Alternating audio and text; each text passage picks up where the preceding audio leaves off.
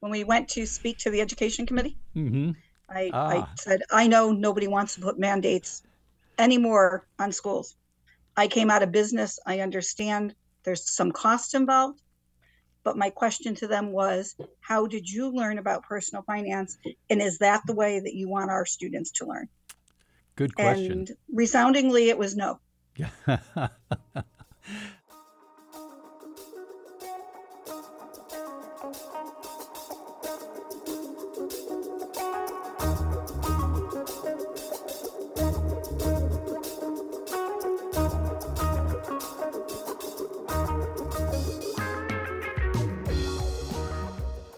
This is The Full Story.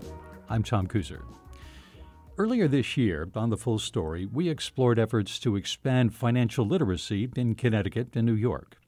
One project that's in the works is a collaboration between the Wakeman Boys and Girls Club in Bridgeport and Webster Bank in Stamford. They're creating a finance lab for the students when the club opens later this year.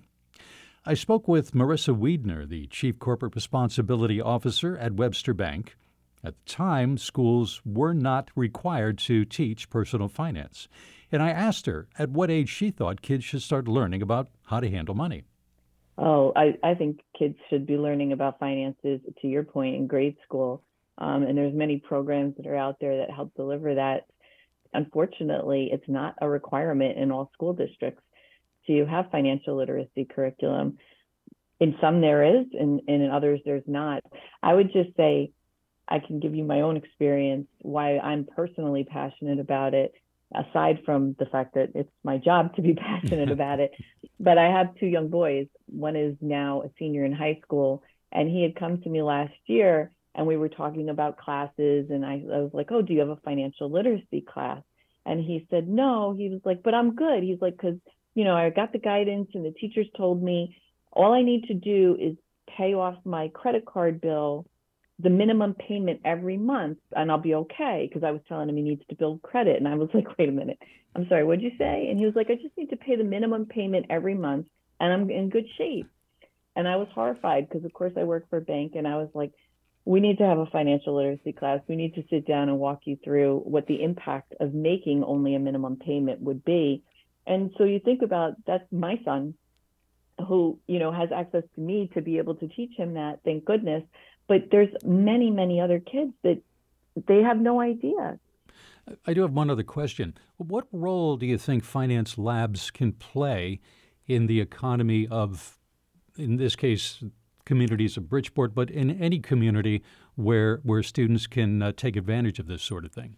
i think you're going to see an impact i think you're going to see just by by having that uh, education and that awareness people start making different decisions which can in my opinion really turn around a community and enable folks to start planting those seeds if you will for creating generational wealth whether it's a savings mechanism and understanding compounding interest and and what that looks like and how you can actually make your dollar go further.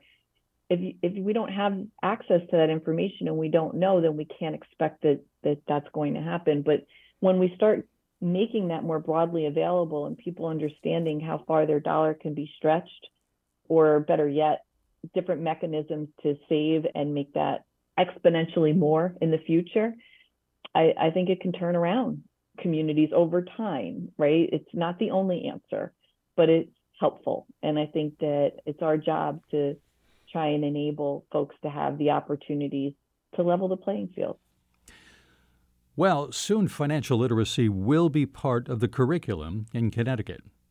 In July, Governor Ned Lamont signed a bill that makes it mandatory for high school students to take a financial literacy course before they graduate.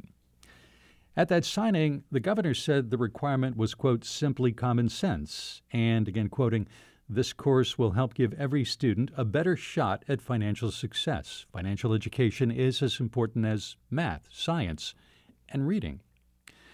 Barbara Angelicola Manzoli supported that bill, Senate Bill 1165. She is also a personal finance teacher at Lewis S. Mills High School in Burlington, Connecticut, and she joins me now via Zoom. Welcome to the program. Thank you for having me. Certainly. Could you tell us what's in Bill 1165 and how will it help students, do you think? So let's be honest. None of us learned about personal finance well at home. We learned a little bit, and then a lot of it we learned on our own. This bill is going to ensure that every student that goes to a Connecticut high school will have one semester of personal finance. They're going to get the basics. They're going to get the basics about budgeting and credit cards and banking and planning for their retirement. I just read an article, it was from Next Gen Personal Finance, and it said that the biggest thing young adults wish they had learned about more before jumping into it was credit cards. So if we can give them a basis to start, then they know to ask questions, then they know to do research. So I have been wanting this. I got my first grant from the state of Connecticut in 2007 to teach personal finance. Here we are in 2023, starting with the graduating class of 2027. And they now, we know, will have a basis of learning in personal finance. It's important. How can they go into the military, to the work, a two year college, a four year college, take out student loans, buy a car, do any of those things without this? So, just so I understand, 2027, the graduating class of 2027, meaning this year the is freshmen when. coming in Mhm. will have to have a semester of personal finance. Now, there are lots of schools, ours being one of them, that already has that as a graduation requirement. So for those that don't, they're giving them time to be able to set up their curriculum, to get there, decide where it's going to be taught out of. And and there's so many options, Tom. You can hook up with the state of Connecticut's community college. It's called the School to Career Pathway Program. I teach a personal finance class for a semester using their book, their curriculum, and when my students finish and take the exam, they've earned three college credits. That's one option. We have a regular personal finance class, another option that's a semester. And then we have a full year consumer math class that will also give them a math credit. So I foresee schools doing a couple of different things to be able to meet this requirement so that all levels of students are getting it at a level that makes sense to them. How do you determine uh, at the end of a semester, at the end of a class, that uh, you've been successful in teaching someone how to do this? Because it may take 5, 10, 15 years before it really comes to fruition. How do you know they've really uh, ingested what, uh, what you've taught them about personal finance? I am very blessed. I always joke that my students never go away, and they don't. I hear from them all the time. When they buy their first car, they'll tell me, I did this. When they're going off to college, when they're buying their first house, I've heard from some of them go, at least I had an idea of what they're talking about. And so on Facebook, I posted um, a little blurb about the bill and how I was involved and how excited I was. The outpouring of former student comments about how much this helped them and how when they went off to college or to their jobs and finding out what people didn't know, how much more prepared they felt for what was coming up in life. You mentioned the schools that are not doing this already. Uh, based on the bill, they have four years to prepare for the change in the curriculum. And I'm wondering, speaking of finance, is there funding built into this bill available to help schools implement So, and develop this There is course? not funding built into the school. Here's the good news Seems ironic. every school could get free curriculum from several different groups out there that will provide them with curriculum written to the standards. It will provide them with activities and case studies. It will provide them with videos. It will provide them with assessments. So I believe I have this correct. This class can be taught out of three different departments. It can be taught out of the business department.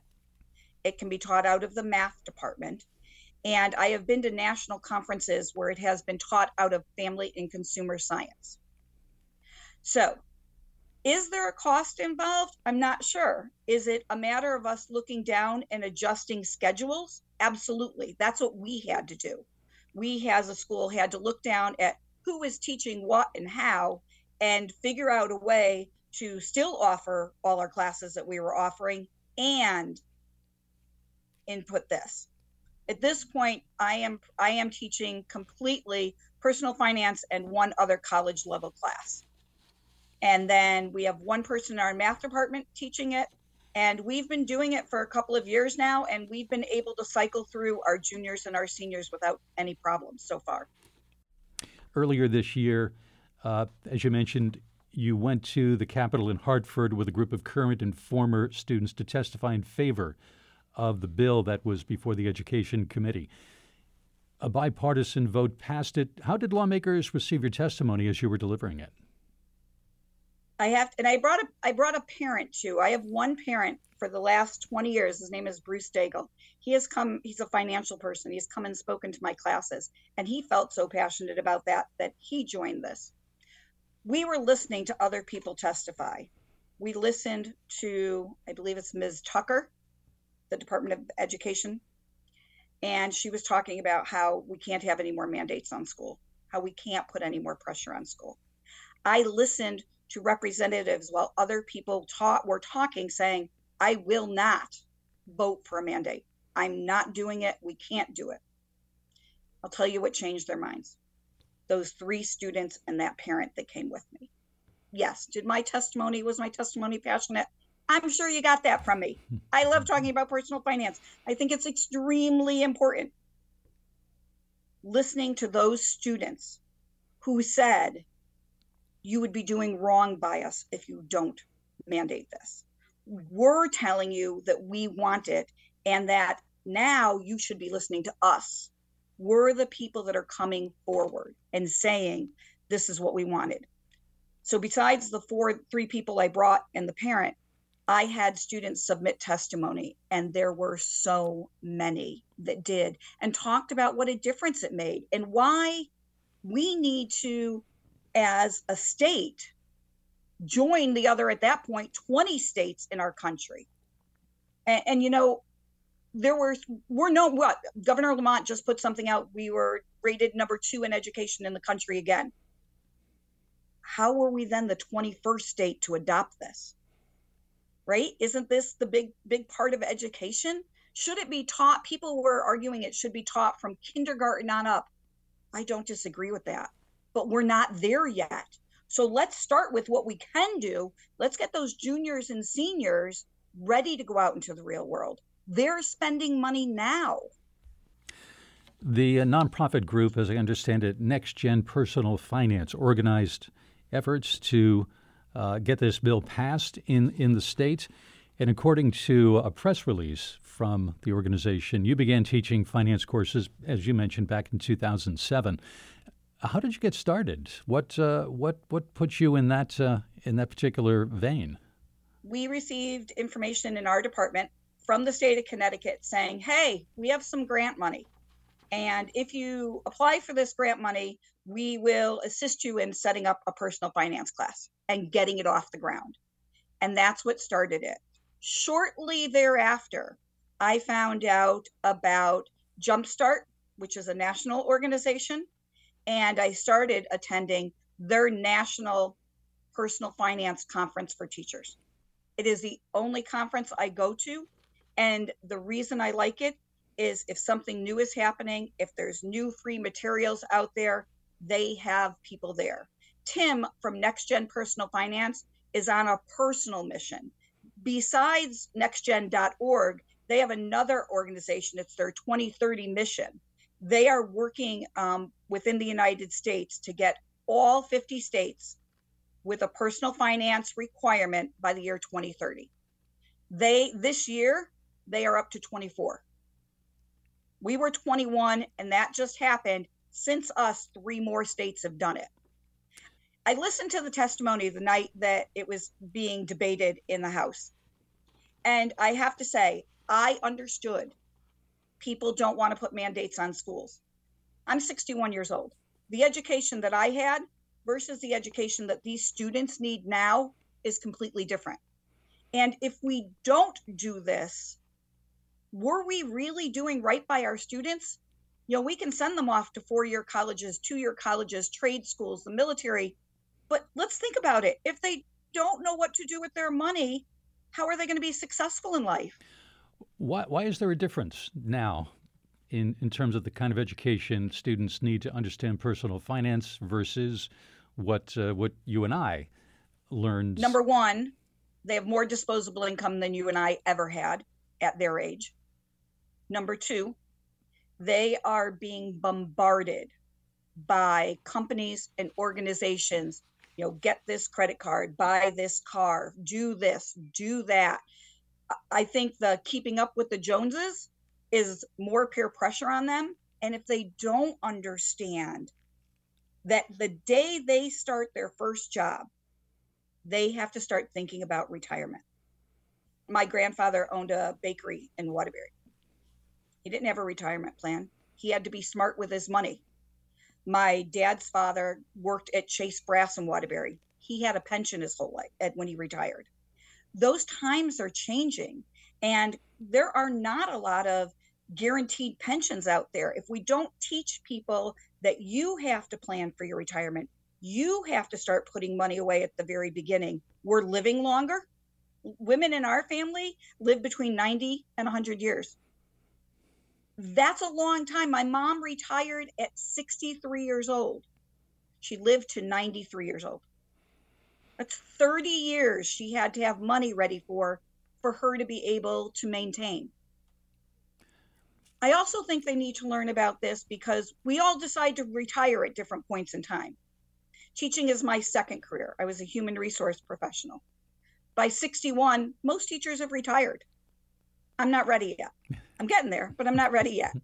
So I think that people are working longer. People are not staying in the same job, one job forever, and then leaving. So if we don't give them information about how to save and grow their money, and then that piece that you were taught probably at home, how to share your money, whether you're doing that through church communities, whether you're donating to organizations that you believe in. We want that to even be done wisely. You know, I teach students how to go online and look at their favorite organizations to see how much of that dollar is really going towards the charity. And we talk about everyone's got a voting dollar. Every time you spend a dollar, you voted. You voted for that product, you voted for that store, you voted for that town. So if kids are doing that at a younger age, young adults, my students are juniors and seniors, as far as I'm concerned, they're young adults, they're not kids. Then if we teach them to spend that money wisely now, that will only carry over to their adult life. How do students respond? How do you convince a 16, 17, 18 year old that they right now have to think about money that they'll be dealing with 50 years from now when they retire? How do you get them interested in, in thinking about that because they know they're going to live forever? Right. Several ways, but I'll tell you my way that I catch them into this class. And I very rarely have a student that does this project and doesn't have some sort of awakening. So the first day they walk into my class, we talk about the class, we talk about everything else, and I let them know that on September 1st through September 30th, they are going to track in an Excel sheet every penny they spent, whether the money is from them or their parents, their car insurance, their phone bill, their lunches, what they spend on the weekend. If they go out to a restaurant, they have to jot down what was the cost of their meal. I've never had a student do this and not at the end go, oh my God, I did not even realize how much money I spent in a month. Olivia Gumula, I don't know if you saw any of the of my students um, when they were interviewed for this, but Olivia summed it up and she goes, I realized how much money I was spending on money going out and wasting. And my other student, Will Hoffman, talked about what he and his friends were doing instead of going out to dinner. And my third student that came to the committee to speak, her name is Allison Rao. She was at that point a senior at Trinity. She just graduated. And she spoke to how this class helped her in college, how this made a difference with what she was doing with her money and how she was spending her money and how she was getting prepared to go from a senior in college to an adult out on her own. And I'm happy to say she just got her first apartment. What about students who don't have very much, if any, disposable income? Right. What what's That's the where benefit storytelling for them? comes in. Mm. Um, I grew up in Waterbury. Um, I'm fourth of four children. My dad owned a small paving company. I always joke that I always thought we ate macaroni because we were Sicilian and Italian. As I got older, I realized we ate a lot of macaroni because it was what my mother could afford. Right? So I share stories from my personal life of what I had to do, how I had to save for a car. That how, no, it doesn't matter if you make five thousand dollars a year or five hundred thousand dollars a year. You have to live within your means. So whatever pennies you have, whatever money you have, you have to be wise about it. And that most of us don't start out with a lot. But if we don't learn to manage a little, you're not going to learn to manage a lot. And then I'll bring in articles and stories about famous people or athletes or other people who have gone bankrupt and what that has done for them and what their advice is for people to avoid this. Do you know have students that you've taught uh, have they taken what they learn in these courses and um, bring it home, perhaps influencing how their families and their communities think about money? Parents tell me all the time I make for interesting dinner conversations, especially when we're talking about wills and living wills and funerals and car insurance and all those things. Look, most teenagers have seen a card that goes in their glove box, right? The ID card for their insurance. They've never seen an insurance policy. They've never seen the breakdown of it. They go home and they ask these questions. So, at least in my district, are all of my students doing that? Of course not. But are a lot of my students doing that? Yes. Are a lot of my students reaching out to me when they're in college or when they're doing other things and we talk about the value of money? Or do you really need to spend that? I'm an enormous thrifter. I always joke, I've been thrifting before it was the popular thing to do. So we talk about thrifting. You would be amazed at how many students thrift and how many students realize we talk about you need a pair of sneakers. Do you need that $150 pair of sneakers? We talk about value added to your life. My students crack up every time I tell them I do not do my taxes. They're like, you you teach us how to fill all these forms out. You teach us about 1099s. You teach us about all of this and you don't do it. I said, nope. That's value added to my life. I want to put all the stuff together. I want to give it to my accountant. I want to know that it's done. On other things, yeah, I'm cheap. I don't ever buy coffee out.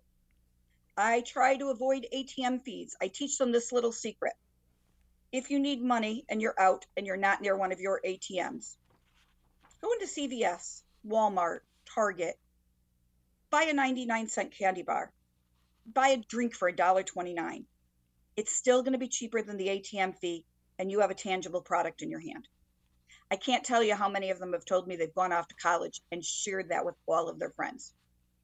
Simple little things. You don't need a lot of money, Tom, to have to understand how you're spending it. And you don't need a lot of money to be able to save a little. You know, I challenge them to save change. I challenge them to save a dollar a week while we're having our class. I'll, I'll put little challenges out there. And, and as you said, not all students can do that. But the concept, the understanding that we're in charge of our money. I tell them there's three things they have to care about in life. They have to care about their character, which they're in charge of. They have to care about their money, and they have to care about their credit score because all three of those are going to dictate future things in your life. I think we've just got uh, a free course in uh, personal finance here during this uh, conversation. Barbara Angelicola Manzoli is uh, someone who supported bill recently signed by Governor Ned Lamont in Connecticut that will mandate for high school students in Connecticut personal finance courses before they graduate. And she is also a personal finance teacher at Lewis S. Mills High School in Burlington, Connecticut. Thanks so much for your, your time, your insights, and uh, your your teaching here today. We it appreciate it. It's absolutely a pleasure to speak with you. Thank you for doing this and helping us get the word out there. It took 10 years for them to get this bill passed, but we did it. And if you mean if you meet anyone that knows me, if I haven't talked to you about personal finance or talked to you about money, then we really don't know each other yet. well, it's been a pleasure to get to know you uh, here today. Again, thanks. We appreciate your time. Thank you. You have a great day. That's it for this chapter of The Full Story. Be sure to keep up to date with our latest podcasts. Subscribe on Apple, Google, Stitcher, or wherever you get your podcasts. The Full Story is produced by Fatsu Sangare, Sophie Camizzi, and senior producer Ann Lopez. I'm Tom Kuser. Thank you for listening to The Full Story.